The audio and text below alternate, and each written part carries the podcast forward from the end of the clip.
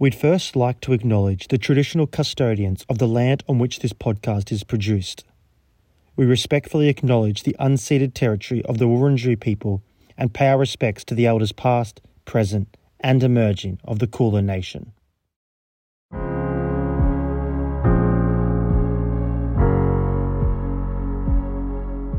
Hello, and welcome to the ninth episode of Undercover for this season. My name is Chloe Henry, and I'm the producer of this episode. And my name is Tom Monahan. I'll be presenting alongside Chloe. In today's episode, we'll be exploring screen addiction in Australian youth, shark liver harvesting in the cosmetics industry, and books versus street smarts.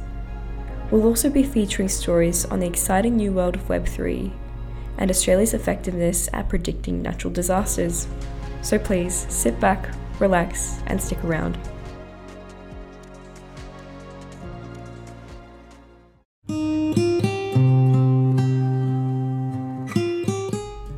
Last few years, Australia has seen some of its worst natural disasters in history.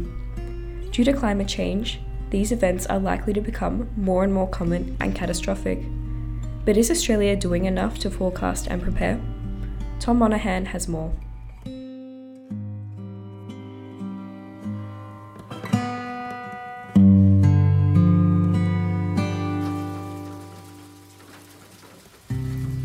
On the night of February 28, residents of Lismore went to bed under the sound of heavy rain hitting their roofs. They had been warned by the Bureau of Meteorology that this heavy rain would lead to flooding and that floodwaters would reach up to 10.6 metres, almost 2 metres lower than the town's record in 1974, and almost 1 metre less than the levels reached in 2017.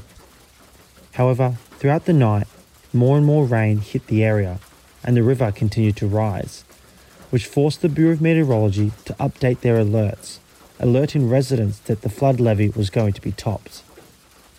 At 3am Monday morning, their predictions came true. The speed at which the floodwaters rose caught many members of the community off guard, with some waking up to water in their house and subsequently being forced to escape through their roofs because of how quickly it was submerging their homes. Lismore has experienced severe flooding before. However, this year's floods broke the previous record by almost 2 metres, with water reaching 14.4 metres. It caught many members of the community off guard and the Bureau of Meteorology as well. So, how can a town like Lismore prepare better for future flooding? And how do climate scientists gather data to make their predictions? Dr. Andrew King, Senior Lecturer in Climate Science at the University of Melbourne and a renowned climate projectionist, says data provided by the Bureau of Meteorology and other agencies is used to help with their projections. So, I use a mix of uh, different types of data sets, observational and uh, model data sets. I use observations, including like station observations that are gathered by the Bureau of Meteorology and um, other meteorological agencies around the world. Uh, I use model data as well. Um, so this can be um, advanced Earth system models that try and simulate uh, the climate and, and um, all the interactions going on between different parts of the Earth system um, like the atmosphere, the ocean, uh, vegetation as well. And these models are developed by different groups around the world, um, including in Australia by um, CSIRO, the Bureau, and the universities. So, um, yeah, using I, I, use kind of lots of different types of data sets, um, some of which uh, are developed by the Bureau of Meteorology. Along with being used by climate scientists, data provided by the Bureau is also critical to the operation and work done by multiple emergency response agencies such as the SES. However, since 2013, the Bureau has seen extensive changes, cutting costs by either closing down regional weather stations, centralising their operations, or by cutting labour. Last year, the Bureau had 122 fewer employees than it did a decade ago, and their team of forecasters has been shrinking over the last few years, according to an employee at the Bureau I spoke to. The employee, who wished to remain anonymous due to a fear of repercussions from the Bureau, said that since the coalition came to power in 2013, they have been centralised, meaning forecasters and meteorologists were forced to observe more areas of Australia with fewer people to do so. This recording was voiced by an actor to help keep the source anonymous. On the night of the flooding in Lismore, I was working the night shift. The Weather Watch team, which is responsible for watching all the weather across Australia, was made up of only five people, with two of those workers being hydrologists, whose job is to watch the levels of rain and to project how much was expected. The Lismore floods were not the only major weather event occurring that night. Brisbane had been receiving flooding too, and so we had three people who were watching all of Australia, including Lismore and Brisbane, and who were required to contact emergency services such as the SES to ensure they were able to respond properly. These comments are supported by an article published in the Sydney Morning Herald in 2015, which highlighted how the Bureau's resources were being stretched beyond capacity and were becoming less able to cope with multiple dangerous weather situations at one time. The article also reported that regional weather stations around Australia were being manned by one worker and sometimes left unattended, relying on the aging forecasting equipment to do the job. These claims were backed up by the Bureau insider I spoke with earlier this month. After seeing the devastation left by the Lismore floods this year due to its speed and unexpectedness, the question must be asked how can the Bureau help us prepare for the next disaster, whenever it comes? The Bureau's observations, particularly during extreme weather events like the, the flooding we had in New South Wales and Queensland earlier this year, uh, and also during extreme heat events and, and droughts and, and severe fire conditions, we really need to know what's going on on the ground. We need those um, measurements of temperature, rainfall, and other variables as well. And um, yeah, we, we really need that resource to be able to actually understand how climate change and climate variability are affecting extreme weather events and what we should be preparing for in the future. Although a well funded and resourced Bureau of Meteorology would improve Australia's ability to prepare for extreme natural disasters, it is not our golden ticket to a safer and more reliable climate. Professor Mark Howden, Director of the Institute for Climate, Energy and Disaster Solutions at the Australian National University, says that Australia needs a national body that deals with our response to climate change to help us better prepare for the years ahead. At the moment, we actually don't have a national body uh, that actually deals with the adaptation responses. So when, it comes down to it, all of the information on climate and climate impacts is all very well, but what people really want to know about is what do I do about it? How do I adapt to these changes? And at the moment, we haven't got a body that deals with that. And, and I've been arguing for some time we do need one, um, which is more than a research body. So in the past, we have had some research entities uh, that do some of that, but we actually need something which is much more linked into decision making these days. Mr. Howden believes that without this body, and due to Australia's decade long inaction on climate change, Australia is not well equipped to deal with the challenges faced by climate change, and we will not be sufficiently prepared when the next disaster hits. We certainly we're less well equipped than we otherwise would be, and that's what the recent IPCC report said: is that there's a growing gap between uh, the challenge of climate change in, in all its various forms and how Australia is responding. Whilst the Bureau of Meteorology needs to be well resourced and funded to ensure climate projectionists and emergency services are able to help us better prepare for the next extreme weather event, Australia also needs a government body which prepares, acts, and joins discussions on climate change to ensure sufficient work is being done to help us be better prepared the next time we experience another disaster like the Lismore floods.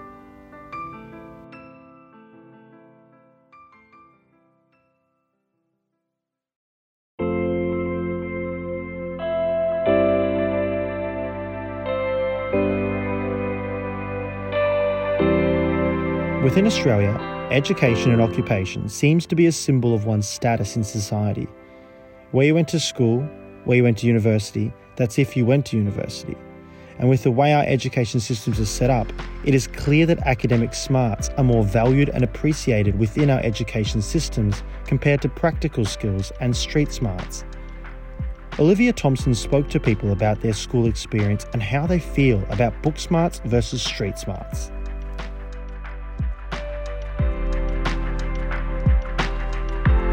Australians continually face a label to describe their type of intelligence. People are either called book smart or street smart, but is one better to be than the other? During my school years, from prep to year 12, I always felt comfortable within the traditional school system, beginning school at around 8:30 in the morning, completing 6 periods of schoolwork and then finishing the day at around 3:15. It was a structure which always worked for me and I always appreciated the routine of it all. However, that's not everyone's experience, like my brother Mitchell. Mitchell is 16 years old and has always been a practical kid. As a young boy, he was always building something or creating something with his hands, anything from Lego to woodwork. He never fails to surprise me with what he's capable of, his imagination far more vivid than my own. Through these strengths, like many of us, he's also come across weaknesses. Unfortunately, these weaknesses were considered more valuable within the traditional Australian school system, which so many of us have experienced. They didn't really care about sports or, you know, would take whatever. Um, and then, you know, as this, when I started high school at BMG, I thought it was a little overwhelming. Like, year seven, I felt like I'm doing like year 10 work. Mm. Like, you know, I don't know what it was like for you, but I feel like they might have changed it since when you were in year seven. And like, they just gave you task after task every week. And it just felt so overwhelming that I just, I couldn't bear to stay. Mitchell is gifted with mathematical skills and understanding, whereas the English related skills and comprehension were gifted to me. At least that's what our parents will tell you. That being said, at Mitchell's trade school, his English and math studies are always related to the industry, so you won't find Mitchell reciting Shakespeare anytime soon. So now everything that we do in our you know, English and maths is always related to any type of trade. So maths, measuring, um, Pythagoras, um, you know, anything that will require some that you will probably encounter in the trade industry, you will do that in maths. Everything that you do in English is all kind of based around your work experience, um, and you know getting the skills to like speak properly. Aya Taniguchi is currently undertaking a Bachelor of Health Science majoring in nutrition at Swinburne University. She is in her final year of this degree but has plans to further her studies. Like many of us, she remembers waking up to see what her ATAR was and whether she was able to get into her top choice of the course and university. Leading up to coming up with ATAR results, I was like a little bit anxious, I suppose everybody is. But like overall, I thought I was like prepared for whatever I got because I felt I did well in my exams and stuff, so I wasn't too stressed out. Um, on the day that like ATARs released, like usually I sleep in, but like I got up at the time that ATARs were released to see my score. And when I saw my score, I was a bit shocked. Like I thought I would do well, but I was surprised with like how well I did. And I remember my mum came into my room. She's like, "Aya, have you checked your results?" And I was like, "Yeah." And she's like, "How did you go?" I was like, "Yeah, I did really well." And she's like, "Oh, okay, okay, good." And yeah, I wasn't really too worried because I knew the ATAR requirement for my course I wanted to get into was something I could definitely achieve. So anything more than that was just a bonus. Natalie Bradfield had a different experience to Aya. Natalie is currently undertaking a Bachelor in Science majoring in psychology at RMIT University. She is also in her final year of her degree but has plans to further her studies. Natalie's experience of looking up her Year 12 results made me remember the relief of Year 12 being over, and regardless of the ATAR, knowing this time in our educational journey was over was enough. I was going into receiving my ATAR being like, I just didn't really know what to expect. It was kind of like every other test we did in high school. I just didn't know what to expect. Like, I didn't actually expect anything amazing, but at the end of the day, I was sort of like happy that year 12 was just done. And it's almost like I didn't actually really care that much about what I got because year 12 was done. And it's not like I have to repeat year 12 or anything. So it was sort of like, it's done. And the course that I'd chosen had a relatively low ATAR anyway. So it was sort of like, well, do I really need to try? Do I really care? And then after after I got it, I was pretty impressed. Like not like not impressed. I was actually like a little disappointed, but like just because it was like I could have gotten like one point more and I would have been like at a nice number, you know what I mean? Rather than some sort of complicated number. My ATAR story is a mix of Aya and Natalie's stories. I woke up before 7am, ready to jump into the ATAR app to see what my results were.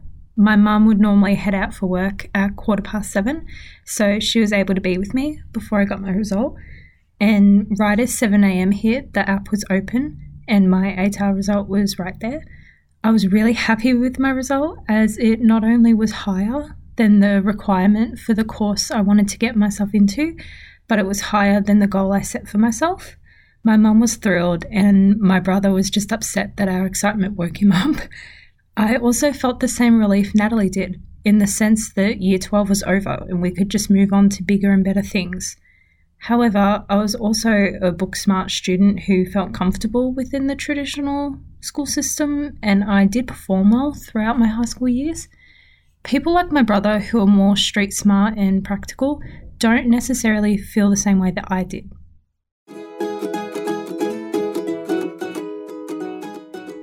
ABC recently published a story which noted that students felt that science based subjects will deliver a higher ATAR compared to art based subjects, and that art based subjects have decreased in enrolments within the past 10 years.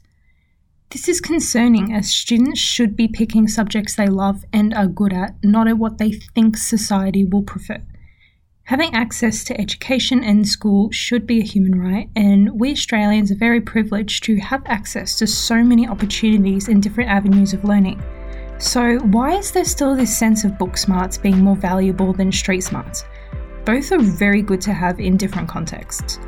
Whether you complete a bachelor's degree with further plans of study like Aya or Natalie, or you plan to undertake an apprenticeship like my brother Mitchell, education and skills should be equally valued not only within the job sectors but within society. This has been Olivia Thompson for Undercover.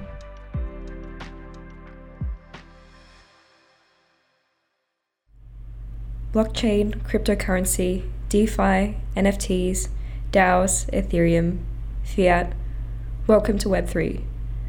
A world filled with digital art, long acronyms, and almost utopian communities. Rebecca Broadhead will take us through the basics of Web3 and explore the potential universe that awaits us.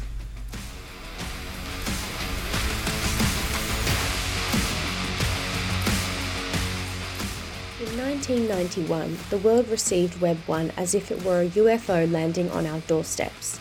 You could only really read web pages made by companies who owned content. Fast forward to 2004 when Web 2 was born along with Facebook. Users began interacting in communities and sharing content. Web 3 is now on the horizon, a user controlled internet devoid of value extracting intermediaries. This latest iteration of the web has come out of a long history of internet oriented cultures, including the cypherpunks who were into cryptography, and the libertarian movement which values free market practices. But when you look at cultures of Web3 today, there are many overlapping subcultures, which I'll hand over to Tully Kearney from RMIT's Blockchain Hub to explain.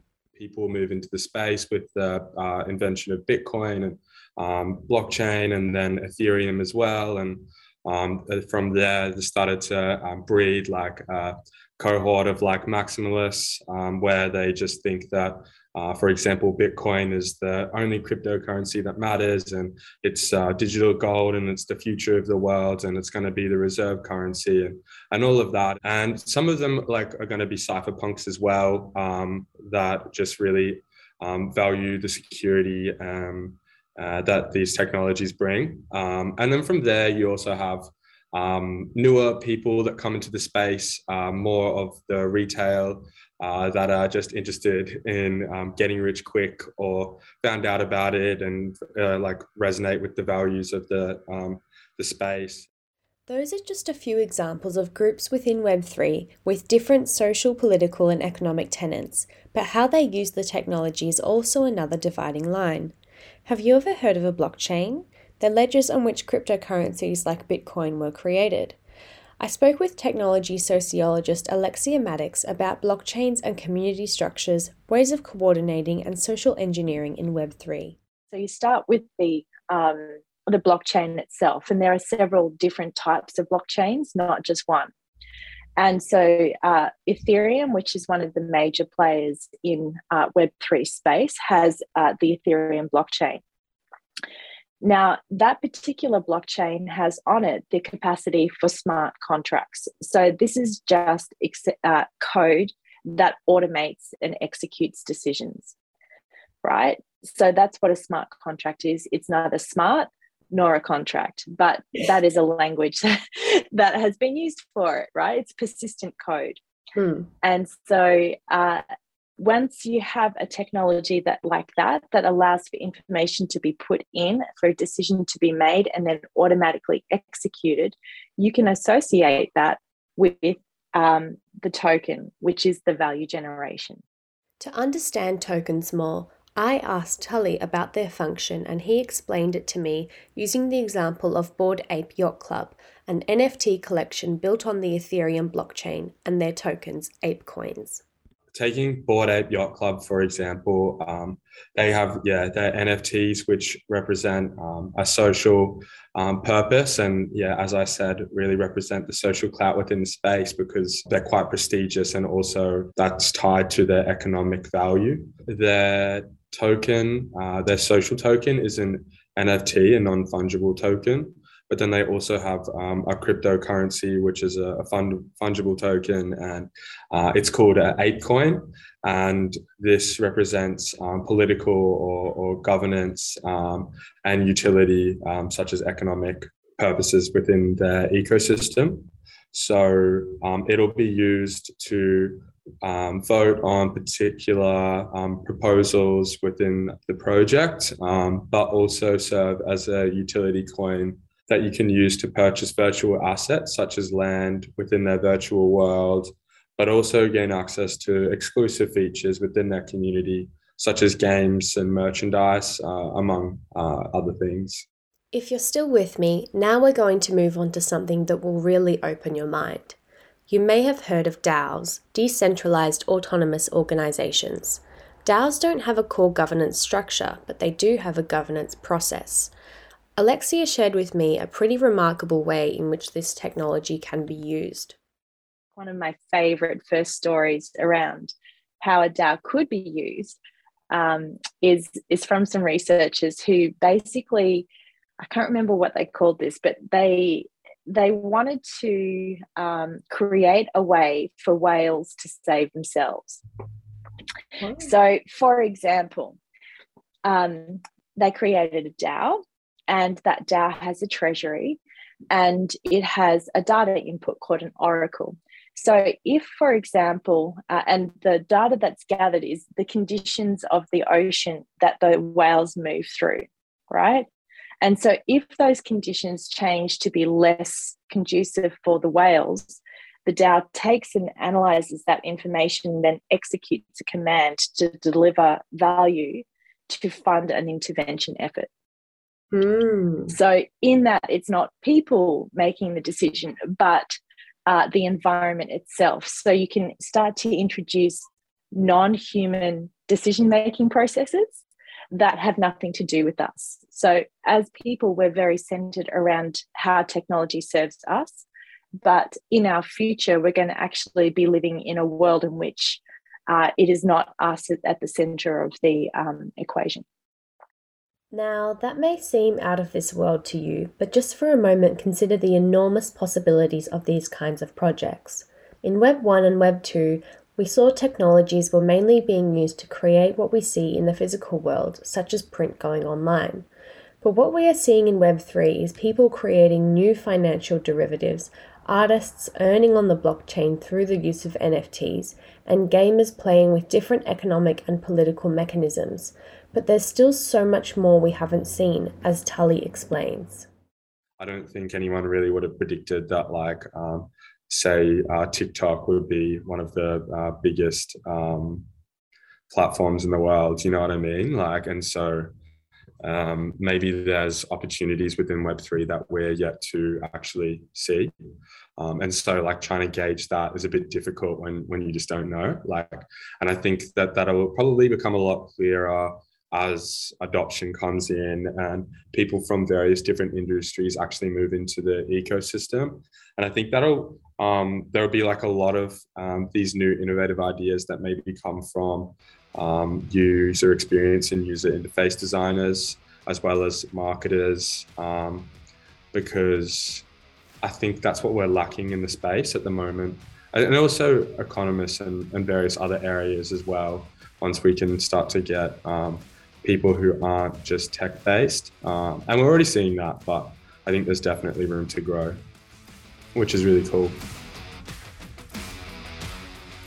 There are mixed debates around whether technology is negatively impacting young kids or providing them resources and helping to educate them. Rayam Alasari has all the details as to how much technology is healthy for children and what parents can do at home to avoid their children becoming screen dependent. The Australian Research Council's Centre of Excellence for the Digital Child is conducting research into ways Australian parents can help incorporate technology into their children's lives without risking the development of screen dependence. So, how much technology exposure is unhealthy for our kids? Professor Sue Bennett, a researcher from the University of Wollongong, spoke to me about the ways in which we can help make digital technology work for young children. We need to recognise that children are just in the process of developing self regulation, and it's self regulation that we use to monitor ourselves and put limits on the amount of time that we're using technology or the ways that we're using technology.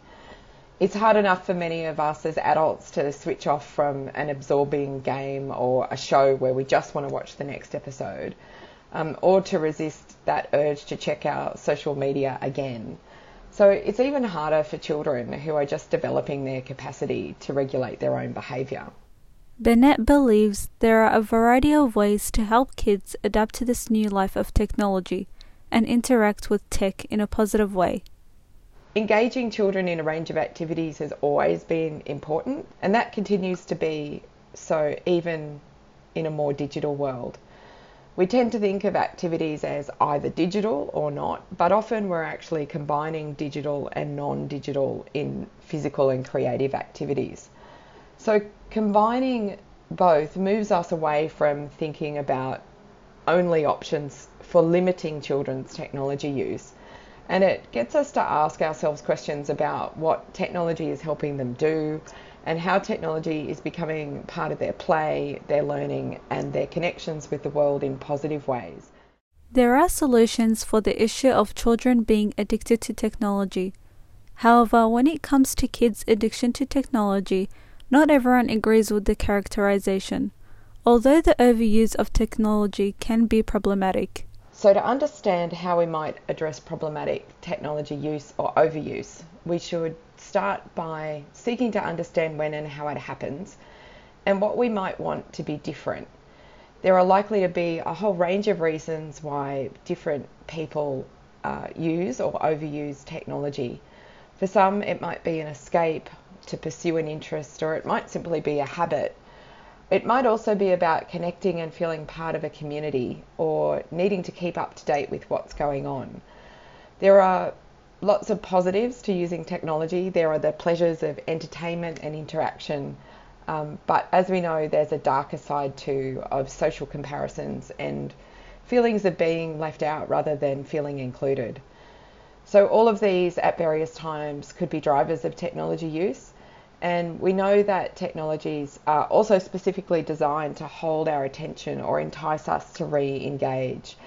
So it's problematic when this takes us away from other activities that need our attention and when it detracts from our well being. Uh, this is when technology use or overuse can be really problematic.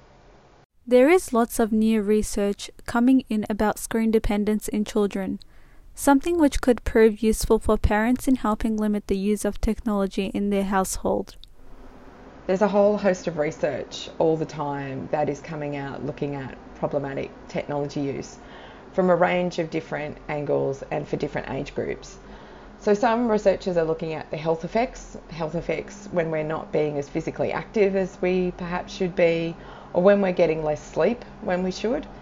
Um, there are also the distractions of trying to switch our attention between various technologies while we're trying to focus on something, like checking social media when we're trying to learn something, uh, and the negative consequences of antisocial behaviour online. A report by the Royal Children's Hospital Melbourne found that the vast majority, 94% of Australian teenagers, were reported to have one or more of their own personal mobile screen based devices, such as a smartphone or a tablet, followed by two thirds, 67% of primary school aged children, a third, 36% of preschoolers, and 17% of infants and toddlers. Just like many other organizations that help provide support for young kids with their use of technology, the ARC of Excellence for the Digital Child's mission is to ensure young Australians are exposed to an appropriate amount of technology so they can remain connected in a digitally evolving world. Our vision is for Australian children to be healthy, educated, and connected in a digital world.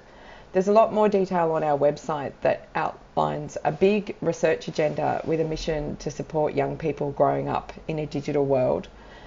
We were established right at the beginning of the COVID 19 pandemic. In some ways, that's made it more difficult to get started because a lot of the research that we would have done involves people and we've been delayed by the restrictions. But at the same time, it's made us all more aware of just how important technology is in our lives.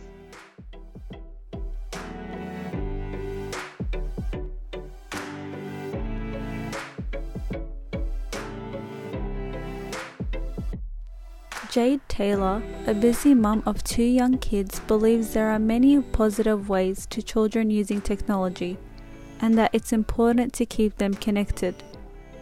When the pandemic started, I had a prep who spent most of his first year of school learning from home. Technology in our home impacted our five year old's way of life. School was online, for a long time, interaction with his friends was online, his dance class was online. But this was just a passing moment. I felt that I was blessed to spend extra time with our ch- child that I would not have had due to the pandemic. Technology is our life and our future, and I believe that it is just about balance. Miss Taylor believes parents need to monitor their kids' online presence to avoid an unhealthy relationship with technology. Technology, in my opinion, is only negative if there aren't boundaries, rules, and guidance. Technology isn't bad, it's how we use it and what we do with it, like anything in life. If I'd left my kid online by himself, then yeah, it would be a bad situation.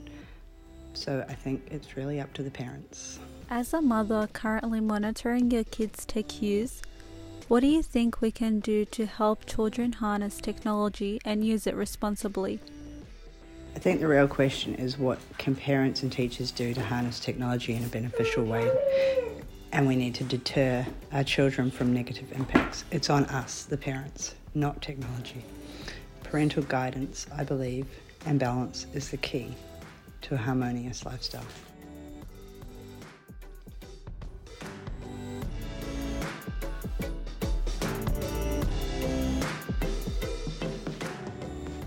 2.7 million sharks are captured and killed for their livers every year.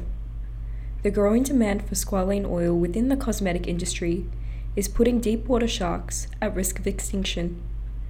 Alex Marcocci talks to a marine biologist to provide further details.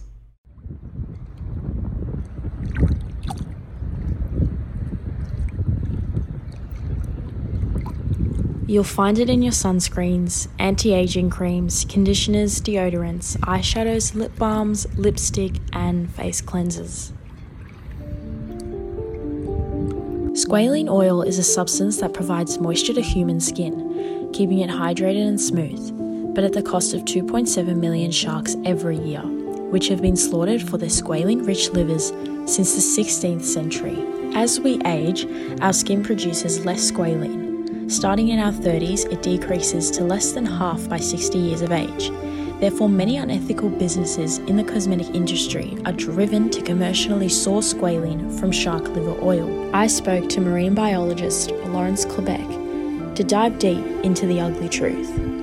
Lawrence is an activist for an ecological, sustainable world for our animals and a campaigner for the Humane Society International Australia.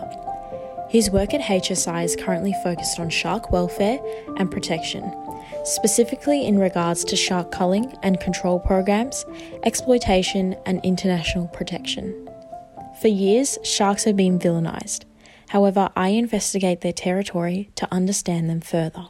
The type of sharks used for squalene to, to extract their liver is a specific group of deep water living sharks. They're probably about a meter and a half at the largest. Most are pretty small. Many are what we call dogfish, which are small shark species that live deep down in the depths. These are species that we don't really know too much about. However, we do know that they're not the species that we hear about biting humans, and you definitely can't spot them on your snorkeling trip.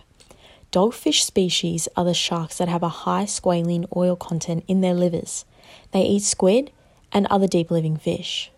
Removing them from the ocean is detrimental to Australia's ecosystems. How that affects the ecology of Australia and the oceans, it's difficult to say. So, those sharks that have the highest squalene content in their livers are mostly deep water sharks, but they're no less important to those uh, ecosystems in which they live. With a lack of government support and most of Australia's threatened species not monitored by the government, Lawrence headed the campaign to take the Queensland government to court to end the deliberate culling of sharks in the Great Barrier Reef, and he won. 2019 followed a continuous legal battle over shark culling, but Lawrence believed it was a detriment to the ecological availability and preservation of the reef. Sharks are the doctors of the reef and the ocean that keep everything in balance. Healthy oceans need these sharks. They are considered keystone species, meaning that without them, the ecosystems around them could become unstable and face possible collapse. Sharks are one of the most threatened groups of animals on the entire planet, not just in the ocean. Anywhere from 65 to 263 million sharks are fished every year. This is a huge burden on our oceans. Not only should we want sharks around because aesthetically they're amazing and magnificent animals in their own right, and they deserve to be here, but there are the ocean's doctors. They feed on the weak and diseased, and they keep ecosystems healthy and functioning properly in the way that they can. When you take too many animals outside of an ecosystem, the food chain and the relationship between the other organisms in that community is going to collapse. As far as the deep ocean goes, removing sharks from that system will have definite negative impacts. It has a bigger impact on us than we think. It could affect the fish that we humans eat. The Humane Society International is fully committed to the conservation of sharks in Australia and making consumers aware of the unethical processes of the ingredients they are purchasing. For another industry to come along and exploit animals in this way is really not surprising. It's it's frustrating that there's another demand on sharks that that's leading to more shark fishing it's unfortunately the way the, the world works these days. Research has shown there is a strong consumer demand for the product because of the health and moisturizing benefits it provides to the skin. Chlebeck has hope for the termination of the unethical practice, as recently he was made aware of an alternative oil. What's incredibly important, I know that there has been recent work on developing an alternative, another type of oil that can take the place of shark liver oil. I think that's probably the best path to not overexploit some of these deep water shark species. This type of oil is derived from renewable sugarcane and is 100% plant based and vegan. Some Australian cosmetic brands use this extraction method, but it's not enough. Most people's interactions with sharks are through media and the movies, where they are more often than not depicted as something to be deeply feared. When we think about sharks, it's important to recognize that our understanding of them might be influenced. Sharks are not out to attack humans, nor are they lurking at our beaches. Rather, they are important parts of our ocean's ecosystem that deserves our concern as a consumer, I would definitely be turned off the idea of purchasing a skincare product that had squalene in it. And I think it's quite sneaky of these companies putting this product in their skincare when they are aware that a lot of people probably are not aware of the word squalene. As consumers, we must educate ourselves and get involved with organisations like the Humane Society to help stop the shark oil trade and squalene fisheries that are too often left unregulated. This has been Alexandra Marcocci for RMIT Undercover.